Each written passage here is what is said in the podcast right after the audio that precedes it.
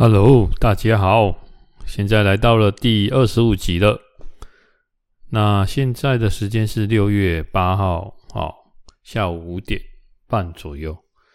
好，那今天是星期四了，哈。那正常来说的话，诶，像我，大家应该都知道，我大部分都是周三会爬山。好，那周三到周四这两天呢？基本上这个晚上有一点像是我的小周末哦，大家不知道懂不懂小周末的意思？好，以前人家都会说礼拜五是小周末，因为礼拜六就要放假了。这样，那其实我从工作以来啊，我都一直在幻想一件事，就是因为早期我在工作的时候，那时候是隔周休，好，就是。一个礼拜我们上七天班的话，我们上六天。那礼拜六一个礼拜要上，一个礼拜不用，再一个礼拜要上，一个礼拜不用。OK，好，那后来呢，政府就开始改制说，那要改成周休二日。好，那周休二日对于正常上班的人来说，就是休在礼拜六、礼拜天。那对于他是排班制的人的话，就是等于是说一个月下来的话，那你等于是。本来是假设一个月是四个礼拜，那有四个礼拜天。好，那在隔周隔周休的话，就会还有两个礼拜六你是有休假。那本来六天假，那现在改成周周休，就会变八天的假。OK，就多两天假。那大家一定会去想说说，诶，那这样多假，那老板雇主的部分，他们可能就会觉得说。啊，我赶快几个月签立安那几，但是你现在多休两天，然后如果又遇到什么什么国定假日或什么没有的，那几乎就是很长的时间都在放假，这样。对，那那时候是遇到这个状况，那我自己心里的盘算就是这样。我其实我在呃中期的时候，工作的中期有一段时间，我都让自己周休三日，那怎么个叫周休三日？就是因为我的工作时间是弹性的，所以有时候我会休六日，然后一夜休息，要不然就是五六日三天，连续三天，然后再上四天，大概是这个概念。那这那时候实施的也蛮爽的了哦。那后来就是，诶、那一段时间咖啡累一点点，那后来又觉得说，诶、想要。好好的把事情做好的时候，就恢复了又像正常。诶，不是周休二日，是基本上没什么在休息，因为你有事情想要做。啊，不过呢，我后来发现说，如果连续休三天，会有一种后遗症，就是你突然要上班的时候，你会脑子有一点接不起来。好，就是人家说的，就是比如说你可能你每天都有运动的习惯，突然有两三天没运动，你要再运动就会很吃力。后来我就把这一天想说，我就移到，诶、礼拜三哦，或者是礼拜四啊。基本上我会，我大部分都利用在礼拜四啊。那为什么？就是因为我礼拜三就会去运动嘛。那运动完，其实我这个中高强度的运动，我觉得身体需要休息，所以隔天，诶、睡眠的话，我就会让自己礼拜三到礼拜四这天跨日，我会睡眠充足一点。简单说就是睡到自然醒，好。不过因为现在生理时钟的关系，像我今天也是早上就是七点多我就起床了，然后对，然后就开始我去做我自己想要做的事情。好，那有时候是整理家里，好，有时候是洗洗衣服，然后什么花花草草稍微看一下，然后看个字，看个电视，或者是。再看一下 YT，或者是就反正就是它是一个放松的行程。然后我的习惯就是在礼拜三的晚上可能会小酌一下，哦，或者是自己煮个东西来吃啊。像昨天就只煎一条鱼哦，去全联买个鱼，然后就吃了，然后就就度过了。好，那我跟大家说到这个休假，大家来思考一件事情，就是说，其实让我们休假多一点还是少一点？对社会的经济发展比较有帮助。我想很多人都会想说，是不是休假的时间短一点，工作时间长一点，会对社会经济有帮助？那我看过一个报道，那大家做参考。我记得大家应该有听过福特汽车。那我之前有看过他一个报道是在讲，当然我没有去考证说到底是不是实际上是这样。不过我觉得他讲的蛮有道理的。那他就是说，福特汽车是最早期实施在业界实施周休二日的人。好，那为什么？因为他说，如果员工他只休一天，那他那一天通常就会拿来休息，他不会想出门。但是如果员工是休两天，那他会一天拿来休息，一天拿去出门。那简单说就是，如果我是六日休息连续的话，可能礼拜六我会先睡到自然醒，然后可能带孩子出门一天一夜，然后礼拜天的傍晚可能回来再好好再休息一下，或者是我干脆辛苦一点，礼拜六我就先出去玩，礼拜天再好好休息。总之，这样的时间有四十八个小时，你可以前面休息，中间出去玩，后面再休息。哦，你也可以前面先冲，后面来休息。你也可以前面休息到二十四小时，后面再出去冲，也可以。好，就是这样。那因为福特它是卖汽车的，OK。那当然他们还有一些周边相关设备，比如说轮胎啊什么的。然后他就说，他就有讲一个概念，他就说，这时候当你可以出去玩。那你就会有用车的需求，那既然有用车的需求，车子就会有耗损，OK？那轮胎也会有耗损，引擎也会有耗损，什么东西都会有耗损，OK？那就会刺激他们这一个行业的消费。好，那当他做这件事的时候，业界都不认同，可是后来数字证明了，确确实实他们的销量增加了，然后他们的营业额也增加了。好，他们的周边产业也增加了，然后慢慢的，诶，他也带动了像餐饮业，好，或者是航空业，好，或者是很多很多就是旅游观光业的，就整个就经济带动了起来。那这些东西的带动又会带动什么？比如说我们需要吃的、喝的、用的什么什么东西，那它就会带动一些原物料，那可能就会影响到，比如说化学啊。好，或者我出去，我现在需要录影，我需要一些设备啊，什么有的没有的，那就会带动这种电子的。OK，好，那讲到这边还有一个理论，大家也可以听听看，就是像有些国家他们是两个礼拜花一次钱，好，领一次薪水。好像我之前去美国，我朋友说他们两个礼拜都就是大概就是发一次薪水，等于是你的薪水分两次发，好，大概是这样。那大家猜猜想看看。薪水发的频率越高，哦，花钱越快还是越慢？那这个统计好像也是，薪水花的发的频率越快，你花钱的速度越快。哎，没错，哦，所以这个也是阿多亚的一个策略。好，我让你两个礼拜发一次，你拿到钱，你就会想花钱。OK，跟我一个月才发给你一次，这样花钱的速度会比两个礼拜发一次。还要来得慢，好像我们亚洲，像我们公司也都是半个月，呃，一个月他才发一次。OK，那有的是你先工作一个月后才领，有的是你先领然后再工作一个月。好啊，我记得公务人员都是先工作好，然后再领薪水啊，反正这个跟这个政策是有关系的了哈，因为公务员也是跑不掉的嘛，对，所以你就是得要做。但是，一般我们职场上，你不可能让你先领薪水，然后你做两天就跑掉了，我还要跑去追的。所以，我觉得这些这些东西，就是都是在让刺激我们人走出去，然后消费，包含周休二日。那我现在呃想办法让自己的生活，就是一个礼拜我会休三天，六日，然后还有礼拜一到礼拜五我会随机选一天。那基本上。呃，通常我会去掉一跟五了，好，因为一跟五是蛮重要的日子。为什么？一是一个收心的日子，五是一个准备战斗六日的日子。对业务工作来说是这样。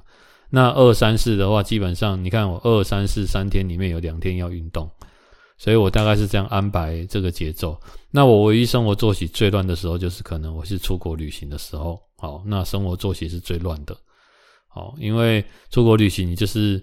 呃，可能下午的时间本来你在午休，但是你现在可能出去外面走跳，哦，有的没有的，大概是这样，没有办法那么的规律，说下午还让你回来睡个午觉。有时候我们就是在行进中，不过那个时间并不长了哦，就是说它也是可能十天、十五天这样，也不是说嘿长时间的，所以大部分时间我还是照着规律走。那我只要照着规律走，我的肠胃就会很规律的在走，什么时间会上厕所啊？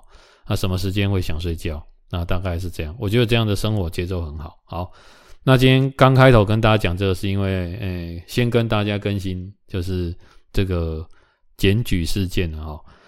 那话说昨天，哦，诶，应该说前天，我收到一个 email。那我之前有跟大家说，我们家楼下外面有那种残障的停车格，是给摩托车停的。好，那我之前连续检举了，呃，好几次。那因为他都是连续停，那个人都是连续违规。他其实有两台车，他们是轮替的。好，连续的违规。好，我记得一台是黄色的，一台好像是黑色的车牌，我到我几乎都已经记起来了。对，就是这两台在轮替。那所以我就是连续检举，但是因为我检举的时候，我是照片中没有附时间，所以我那时候就被打回来。经过两个礼拜啊，一个礼拜被打回来。好，但是呢，后来我就打去警察局，他跟我确认之后，诶，那个警官他就教我，他应该是专门在负责这个区域的。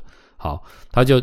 教我说要用时间相机，于是乎我又让我我就开始就用时间相机去抓，结果诶真的好，呃应该是在五月底的这一波好有让我抓到好，那我就拍了我就传上去，诶没想到礼拜两天前警察局回复我，这次回复我的那个原因不再跟我说什么是我有什么时间。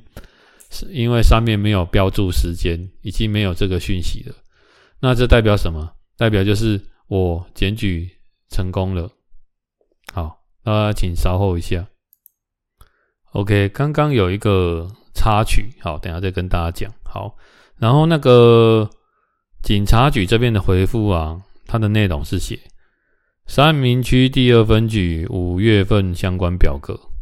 然后我想说，这什么回复啊？好。回复时间六月三号，好，然后这跟上次的回复长得不一样。上次是跟我说啊，这个什么时间上怎样怎样的，所以没有时间表示不能用。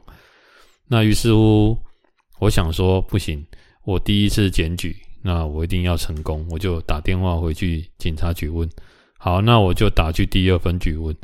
那他先帮我转接了啊，我先跟他讲了一次理由。有时候大家不知道有没有那种概念，就是你要找一件，你要弄一件事情，然后你要先打过去，打过去之后，你跟他讲了一次事情之后，总机又帮你转到相关的一个部门，然后这个部门都听你讲了一件事情之后，又又帮你转给这个这个部门的相关处理的人员。好，OK，所以同样的事情我讲了三次，因为他们也不会重复的去就是帮你转述这件事情，大概是这样。哎，那。坦白说，也我也有一点已经就觉得哦，真的很麻烦，检检个举弄得那么麻烦这样。可是我心里想着，就是我就想到那个那个，诶，残障的那个我们二楼的那个妈妈，每次牵小孩子，每次要载小孩子把车要移出来，那个他那个画面啊，那个感觉很可怜的画面，我就觉得不行不行，我要坚持住好。所以坦白说，我要做一件事，我也不会那么容易放弃了。那接下来我就打电话去警察局问，然后我还用自己的手机打，哈，打过去转接，这样花了两三分钟、三四分钟的时间。那结果，结果那个警员接起来，我就跟他说：“哎、欸、啊，那这件有没有成功啊？”这样，然后他就跟我叫我报一下那个案件的编号啦。那我就跟他报完，他说：“哦，这件啊，这件有成功哦，好啊，这样这样这样这样这样。”我就想说：“哦，那真的很好。”我说：“哎、呀啊，啊，为什么你的回复是？”没有跟我写说有成功还是什么，他说有啦，我们已经有建案了这样，然后他就请我去一个网址去查，说我之前有就是上网可能去做那种检举的哦案件，我就上去看，然后有成功了，他就会写有受理成功，然后大概是这样，然后我就跟他说，对啊，我说因为之前我也是打来问，然后那个人跟我，你们有一个同事跟我说，就是。叫我就是要用时间相机呀、然后我才知道这个东西呀、然后也标得蛮清楚的，连地点都会标出来。这样，他就说：“哦，啊，就我啊，这样。”我我听了也蛮好笑的，就是哦，原来从头到尾都是同一个人嘛，啊，只是因为我可能我人在外面，我听那个声音实在是听不太出来。好啊，所以我有跟这个警，我就跟这警官说：“啊，靠腰就是利用啊，那然后我也跟他就稍微就聊了起来。这样，我讲啊，你们现在那个。路边停红砖道的那个没有没有在检举啊，一共啊那个可能要等到九月了，因为之前就是那个有开放检举之后，他们的检举的量超级爆多的了。好，因为很多人呢临停红线啊，临停那个红砖道，有的没有的。然后因为最近为什么跟大家提这个例子，是因为我们台湾最近的那个斑马线，好，就是很不宁静的哈，就是有最近有发生那种就是没有礼让行人走过斑马线，直接开车给他撞下去，然后就导致人家就直接伤亡了。好，这种事件，所以最近这个东西是沸沸扬扬的。我发现其实这就是民众的习惯了。像我自己个人习惯，不管我是骑机车、开车，好，我只要经过十字路口，我基本上不可能加速去冲过去的。我通常都是，就是我会快要到之前，我如果已经。就算是绿灯啊，假设这边是绿灯，我通常都会，诶、不会加速，我就是减速，然后通过这样。因为有时候真的会有很多的扑龙拱，好，包含我自己以前也是会这样。那就是像斑马线在走，或者我们在穿越马路的时候，也都是一样哈。你看那个车在转，你没有想过的是说，说不定那个车没有在看你，那他就可能就撞过来，那他也不是故意的，那你也不会，你也不能说。啊，你傻傻的想说，我在这边我就不会有事啊，然后你就被他撞了。你看，那你还要再处理这个事情啊？就跟我有时候在人行道走，好，我在走，或者是我们可能走在街道上，我会尽量逆向走，好，或者是我都会看一下车，因为有的时候现在手机啊、汽车啊，他们可能在看东西，没有注意到分心就撞到你。有的人甚至可能讲电话也分心，好，他们的诶、感官没有那么那么快。的反应，好，就像我小时候有玩那种赛车游戏，我觉得玩赛车游戏就跟玩飞行模拟器一样，哈，很多飞官要做飞行模拟器的训练，那很多赛车选手也会做赛车模拟器的训练。我觉得从小时候我在玩赛车游戏，我就有，就是人家说的眼观四面，耳听八方的概念，就是因为你赛车你要找路，那你那个路有时候它的标示还来不及，你还没看到，那所以你要记录，那你要。稍微看了一下那个路路边大概长得什么样子，所以有时候你不是看着自己的前方，你要你你看的角度要再广一点。我觉得这种训练真的是对我往后开车真的是有差了哈。好，那刚刚为什么说额外的一个插曲？那可能大家听录音听不出来了，因为刚刚就是，诶，我本来请一个别的诶部门啊，应该是说别间公司的部门帮我。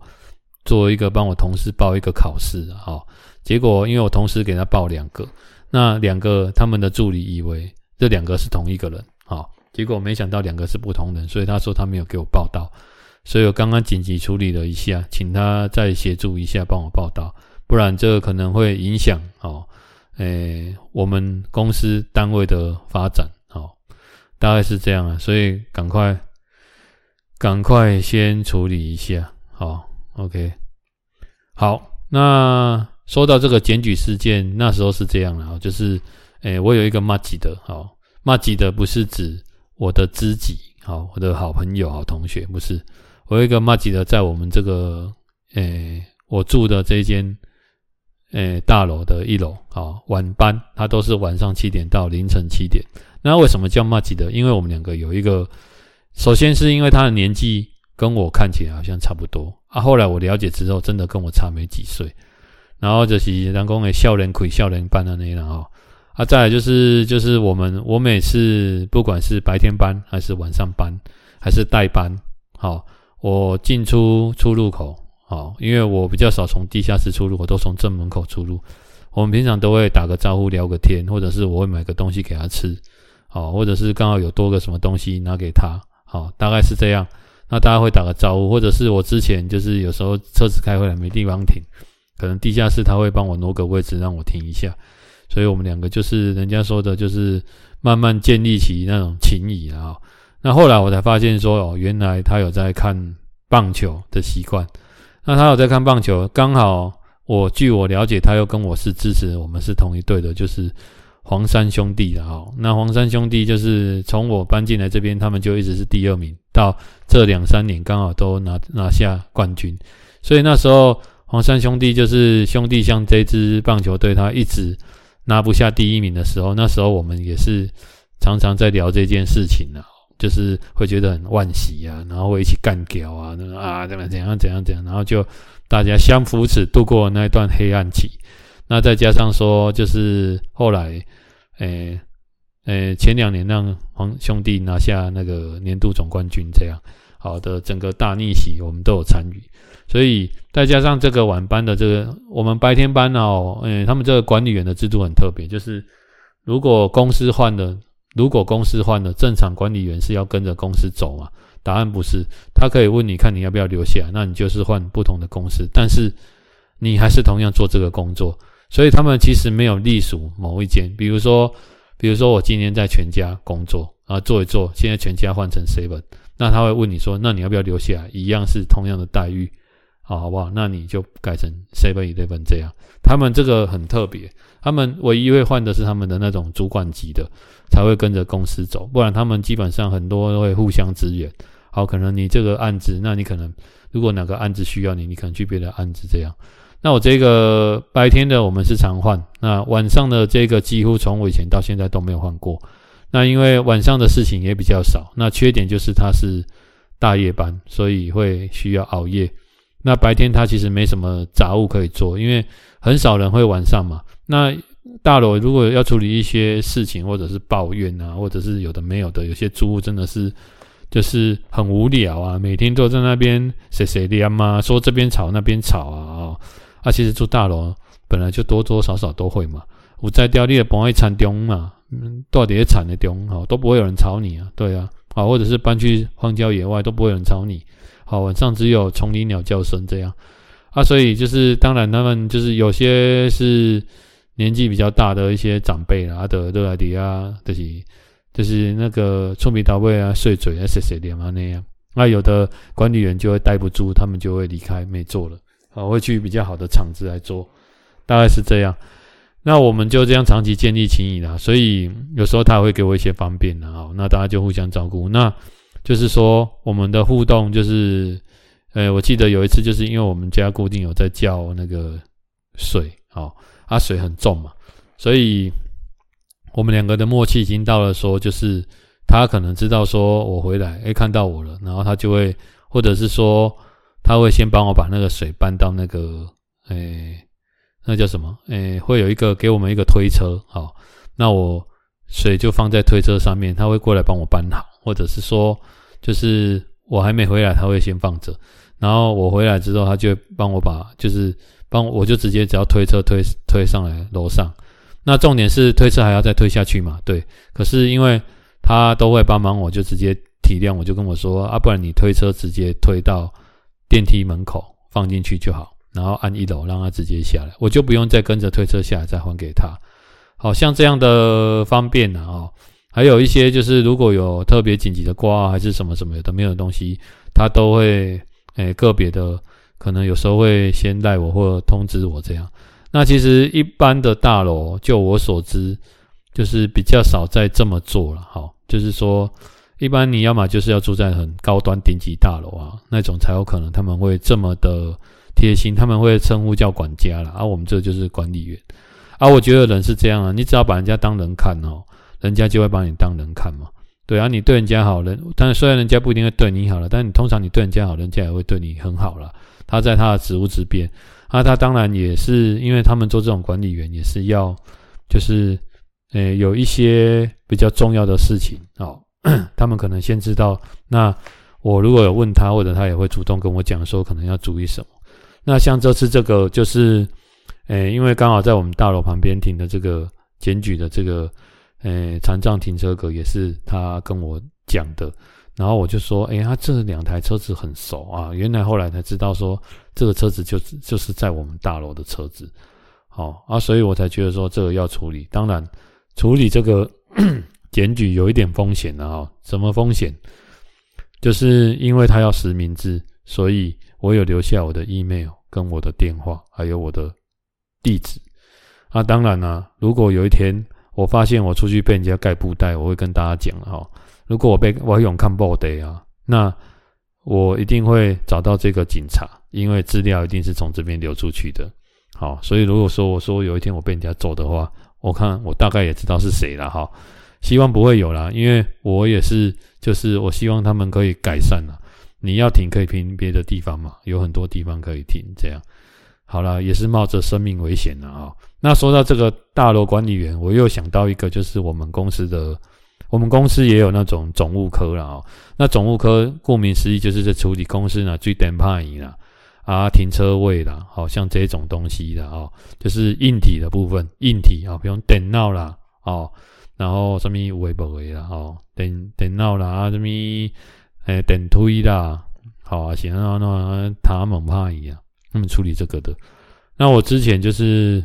哎，我有跟公司借了一段时间的停车位，那后来呢，这个停车位我借的时间也到了，那我就把车开回去。好，那开回来的时候，我有特地打给当时候帮我承办的这个，就是我们公司总务科的负责人。后来呢，他我就跟他道谢说：“哦，你帮了我很大的忙，谢谢。”这样，那我知道很少人可能会会就是可能我们东西用完了嘛，那可能。有的人他不会去跟对方讲一下，说打个招呼，然后感谢，好，因为人家给我们方便，好，就是事前可能会，但事后不一定会有人做，好，但是我就做了这个动作，诶，没做这个动作还好，因为总务科其实是蛮杂的，那有时候他们会承接一些、承担一些高层的压力，那那些高层他们在讲事情或者是要求他做事情，因为他是高层嘛，那这是总务科嘛。好，那是算是他的，诶、算是没有不算是高层，所以对他们讲话会比较不客气，或者是用命令式的啊，就跟我跟我们大楼管理员一样哦。你干嘛讲啊？你是我请来，啊你来听我的啊，哦，啊你不听我的，我就给你告诉你的一百个要走，我就给你 fire，这样他们都会有这种愧靠啦。我觉得都会啦。啊，我觉得人都是混口饭吃的啊，没有必要真的是我讲的这种，就是咄咄逼人啊。对啊，所以我那时候就这样比较客气啊。当然，我也不是，就是我觉得对方年纪也比我大，那再加上我觉得那时候请他帮忙，他也是很客气、很婉转。哎呀，这个人也是蛮不错的。好啊，后来我跟他讲这件事，讲完之后，大大概隔了几个月吧，那我可能又有再次这样的需求，我这次又再打给他，跟他说，再跟他说，拜托，这可能还要再跟你，哎，借一一段时间的这个停车位哈。那这次他可能对我这个人就有印象，哈，那他就也很爽快的就直接跟我说，好啊，那你就怎么样就好了，好啊，如果有什么再跟我讲这样，啊，我就觉得说，真的呢，人跟人之间哈，就是，哎，即便我我们也是中高阶的主管，但是因为我们人跟人之间的态度，你比较和善一点，你你你要有一种就是大家是同理心的心态去对待这个人。我觉得你得到的回馈也都就是，我个人是觉得说这样都还不错了。就是你得到这样，你也会觉得很温馨，然后他也帮你度过了这段时间。那等于是说，我现在只要能够到年底啊，我弟他交屋啊，那应该我的车位的问题可能就解决了。但是以后公司呢，如果我可能要停过夜什么的，我觉得这也是诶很方便啊，就是因为这个人我熟门熟路，那。同样的例子，我也跟大家讲一个。之前我就是在银行，哦，就是有去接洽，诶，因为那时候常常要去银行汇款。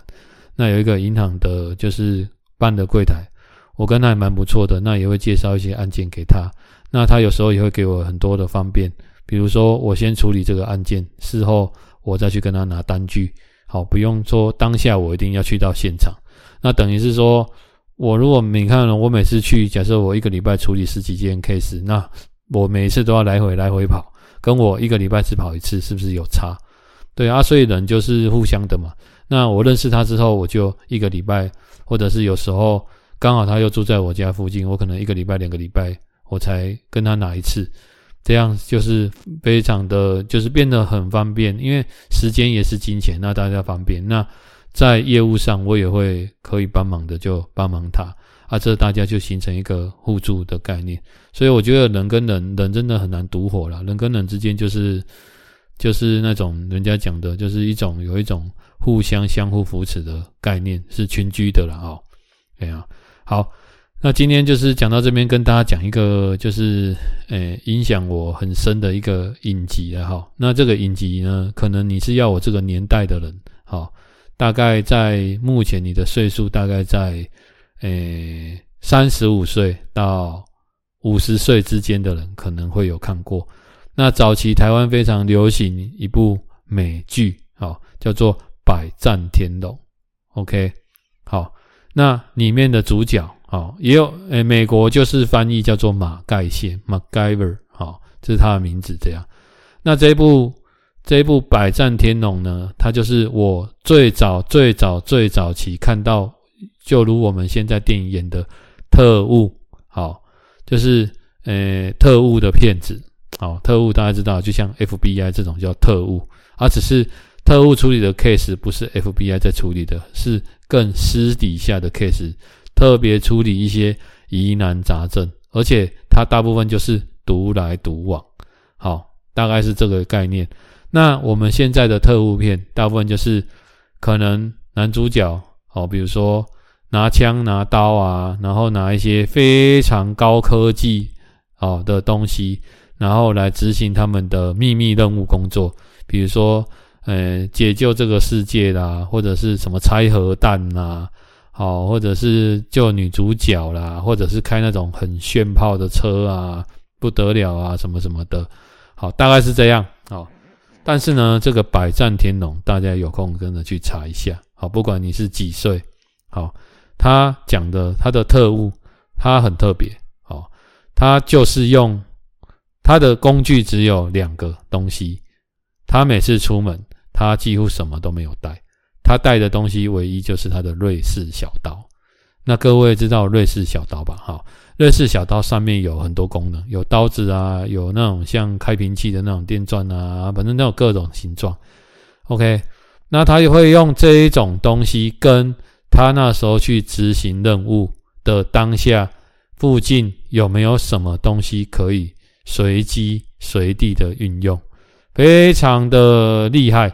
那也就是说，他的，呃，他要对付敌人，或者是他要解决现在这个问题，比如说我要解决一个密码锁，我要开门啊，好，或者是说我现在要制造一个小简单的炸药，或者是说我现在要制造一个小型的飞行伞、降落伞什么的，他都是就地取材，而且他懂非常多的化学原理，要知道。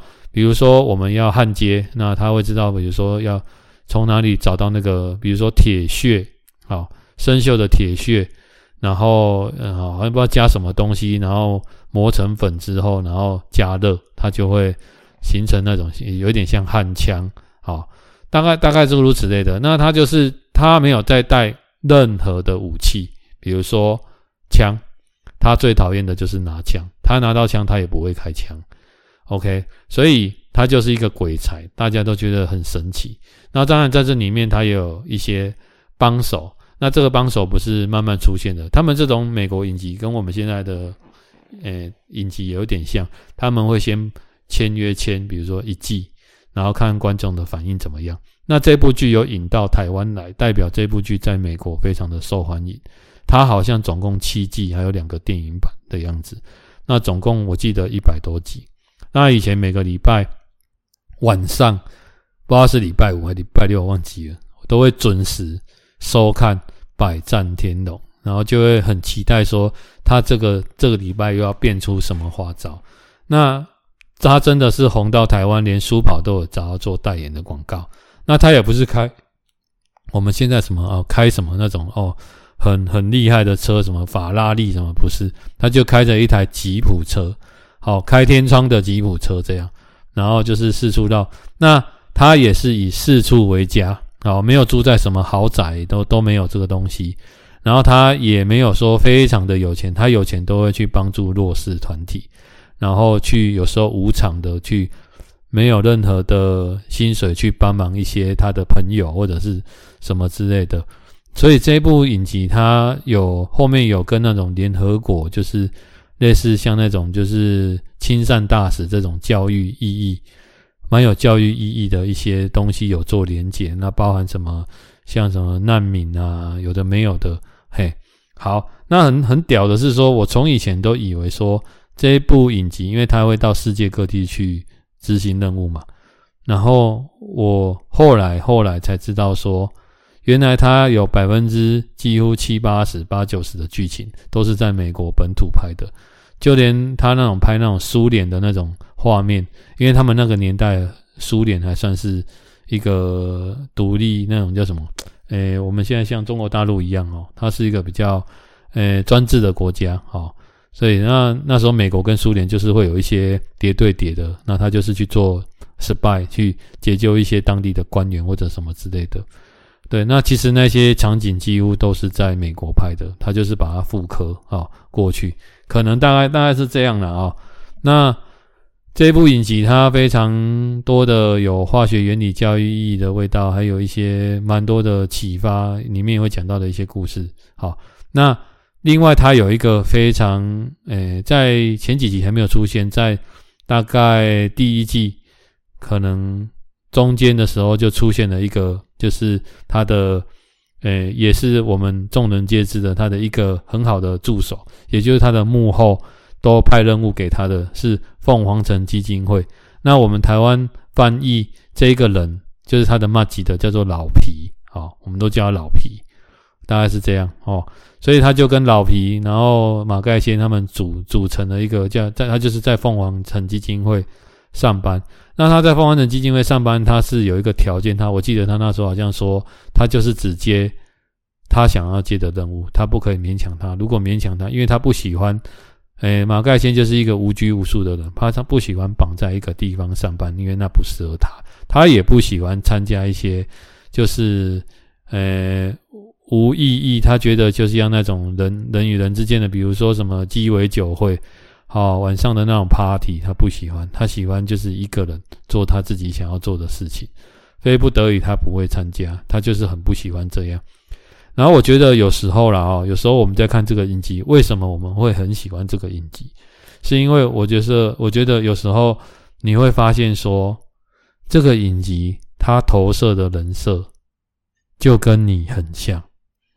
所以，因为我本身的个性，我觉得我是我虽然没有他那么的聪明，会懂这些东西，可是我嘛就爱拼也微博诶，啊，我也不喜欢跟人群有太多，就是我不喜欢参加那种，就是大家都在那边，就是好像就是装模作样，然后那种很虚伪的场合，然后彼此其实好像也没有很熟。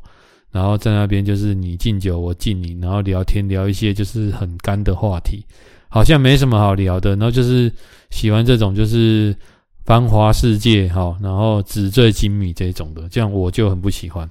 那我很不喜欢，我还我还是做业务工作，然后做业务工作不就是需要这样吗？对，做业务工作是需要这样，有时候是必须的，所以我把它视为它是一种工作。但是我知道我私底下是一个什么样的人。我赚钱工作的目的就是为了以后我要逃离这种生活，就是让这样的必须这样做的纸醉金迷的生活会越来越少，然后能够让我自己归于一种平静，过我想要过的生活。对，所以，诶，非常推荐，就是大家就是看这部影集。那说到这部影集，当在那个年代，当代还有就是。诶，有一个叫做《心虎胆妙算》好，那我想大家应该看过《Mission Impossible》哦，这个不可能的任务，诶，它跟这个概念有点像，好，那它的片头曲就是好像一样，我记得这两部剧是一样的，只是现在都变成汤姆克鲁斯在处理。那还有那种就是 The The A Team 那个叫做。诶、诶、名字我有点忘了。还有一部就是是影集，叫做《飞狼》，是一个直升机的，那就是早期的美美剧三部曲啊。还有那个《霹雳游侠》里麦克，哈，带动了那个海滩 Beach Boy 的风潮，大概是这样了哈。所以如果你曾经有看过这个，也跟我分享一下。我觉得这个年代年代年代的不同了哈。那前几天有在看那个动画了哈，就是《足球小将》啊。大空翼，我想这个大家应该知道，就是也是我们那个年代的卡通，还有什么《圣斗士星矢》，好，大概是这样。那我们那个年代这个卡通，那因为我很喜欢棒球，但是我们那个年代的棒球卡通好像就是我只都是看漫画的，动画很少。那近期的动画的话，就是最强的棒球漫画，我想应该无人不知，无人不晓了哈。就跟灌篮高手一样的有名，就是棒球大联盟哦。那这个棒球大联盟真的是很强哦，从他从国小画到国中，画到高中，画到职业，画到进世界大赛，打我们现那个世界经典赛，好，真的是很强的哦。就是这个是一连串跟着时事的画下去呢。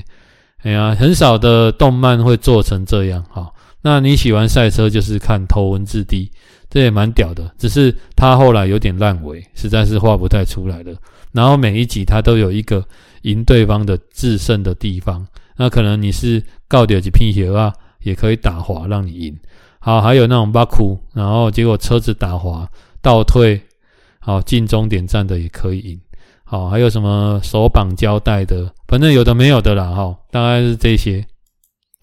好，那今天这个大概最后这一点点的时间来跟大家分享一个事情啊，就是，诶，之前呢，诶，应该说这个礼拜啊，我有个同仁跟我说，就是，诶，我们高雄有一个地方叫做，诶，奇尾山，反正我们简称它叫麒麟纵走了哈，就是好像尾寮山跟奇尾山，好，反正就是它是。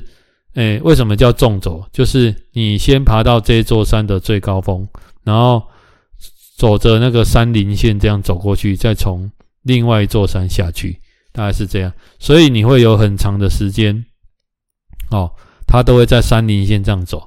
那大家可以知道，山它是尖的嘛，好，所以你在山林线上走，会有一些地方会让你很有落空感。好，OK。那为什么我突然讲到这个麒麟纵走？因为他跟他突然赖我跟我说，他说他今年过了公司的竞赛，因为他今年有去走麒麟纵走。那他上一次他去年没有去走麒麟纵走，那他去年没有过这个竞赛。但是他来的第一年，也就是前年，他又有过竞赛，是因为他那一年也去走了麒麟纵走。那他就跟我开玩笑说，那是不是之后他每年都要去去走麒麟纵走，他才能？才能过竞赛，这样我说，诶，这听起来，哎呀，也蛮有道理的。好，人家说山不在深，山不在高，有仙则灵。好，水不在深，有龙则灵。好，所以山上也许有保佑。哦，就像我都去爬柴山一样。好，OK，好，当然有没有我不知道啦。不过如果你可以保持这个信念，我觉得很好。那我就跟他说，啊，不然这样好了，你先把时间记一下哈。今年我们大概十一月。好，接近十二月，提醒我，好，那我们以后在这个竞赛开跑前，我们就来办个麒麟纵走。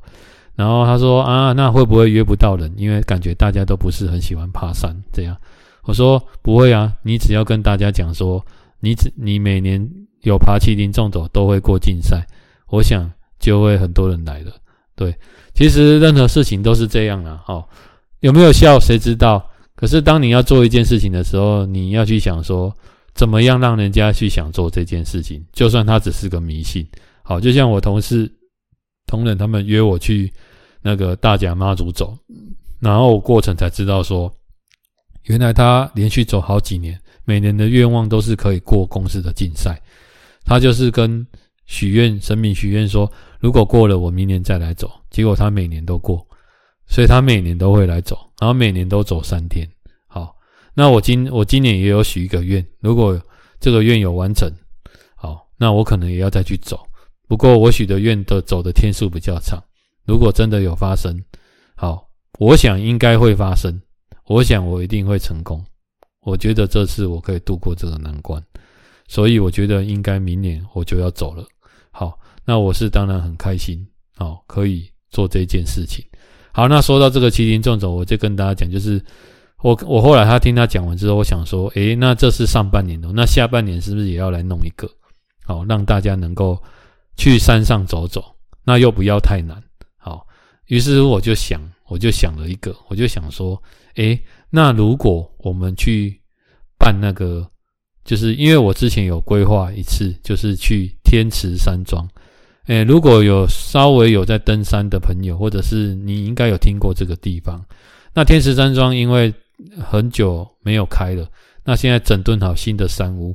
那天池山庄会去这边的人，大部分就是要去那个，就是诶，奇莱南华，就是南华山跟奇莱北峰。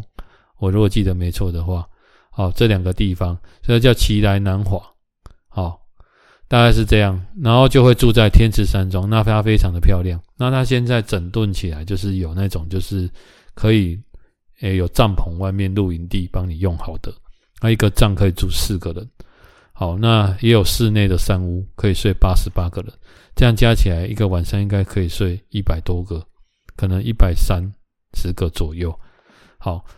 那我当然就异想天开了啊，因为我之前安排，那我这边跟大家讲它的规划了哈，就是首先第一个规划就是，如果你的人，你觉得我就想爬山，不想要那么复杂，那你可以请专业的旅行团带你去，帮你抽签，帮你安排上面的住宿，帮你安排上面吃的，好，大概是这样。不过呢，这个就会有绑时间的问题，因为他们就是按表操课。好，那好处就是。你就是，其实你就是准备好你自己的东西，然后你不用想太多，时间到报到跟着去，把体力练好就好。好，这是一种。那当然这就是不是我们今天要讲的重点。那因为我认为奇来南华，诶，南就是那个叫诶，对，南华南华山跟奇来北峰，好，就是我觉得这个行程是一个。在我看过百岳里面，算是很好规划的行程。那我跟大家分享，好，那就是首先你就先上天池山庄的网站，好，你就上网去找天池山庄。然后它的网站它会分成两部分，第一个你就是去找这个网站，然后去选，它会有那种床位住宿的安排，你就去选你要的是哪一天，然后你就点。那你要先登录嘛，你要先注册一个账号。那登录之后呢，他就会看你是要抽山屋，你还是要安排帐篷。那帐篷山屋的话，就是当然一个人一个床位，好，这倒是没什么问题。那如果你们可以两个、三个、四个一起，有有一个做代表，然后大家一起去抽。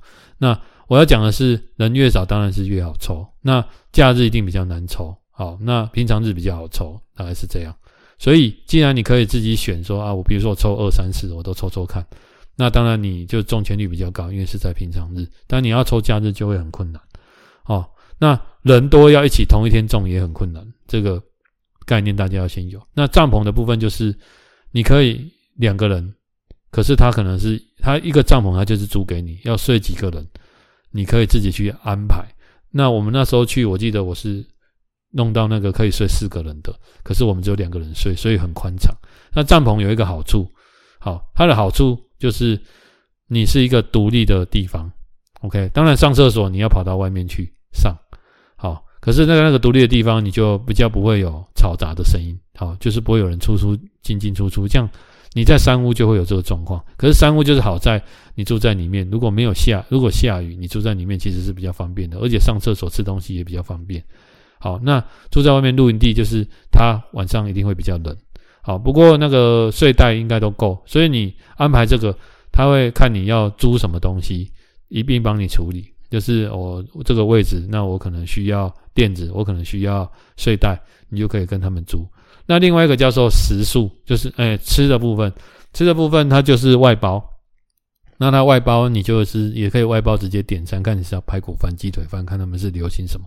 那这两个东西要分开。那你要不要早餐？那早餐要什么东西？那各位一定要有个概念哦，山上的东西要运上去很不容易，所以当然会比较稍微贵一点，不过值得。那这个餐点也有人他们是选择自己煮，那自己煮你就要自己背。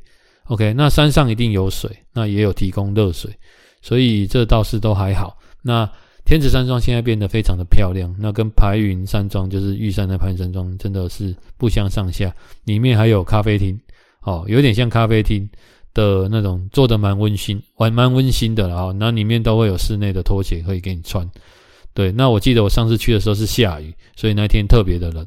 好，那你大概就在那边住一晚。你可能我跟大家讲，他那个路程其实来回是十几公里的哦。那其实他的路，诶、我觉得不难走，哦，就是算很好走。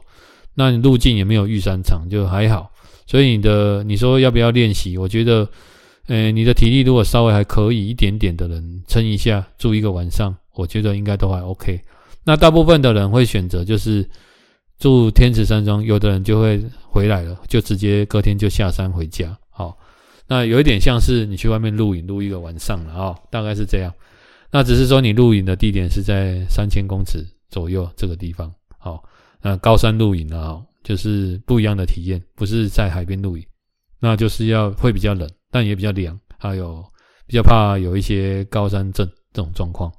嘿，那有的人会就是因为我们大部分早上出发，比如说八点开始爬，那可能都是下午两三点就到了。那有的人就会早早就吃个饭啊，比如说六点、七点、五点、五六点就吃饭，山上都很早，五六点吃饭，吃完饭就睡觉，然后睡觉睡醒，大概半夜两三点就会去攻顶，他会他们会去挑战那个我刚刚讲的，呃，奇莱北峰跟南华山这两个，好。人家说的黄金大草原就是在那里，好，就会半夜的去挑战，然后挑战上去，那个上去下来大概三三四个小时而已，OK，上去下来，然后白天就是到这到山屋那个天池山庄大概六七点左右，那吃个早饭休息一下，然后就往下走。那你看哦，你如果吃个早饭，你六七点到吃个早饭休息一下，可能九点往下走到登山口。好，就是你上山的出发点的地方，都大概两三点、三四点。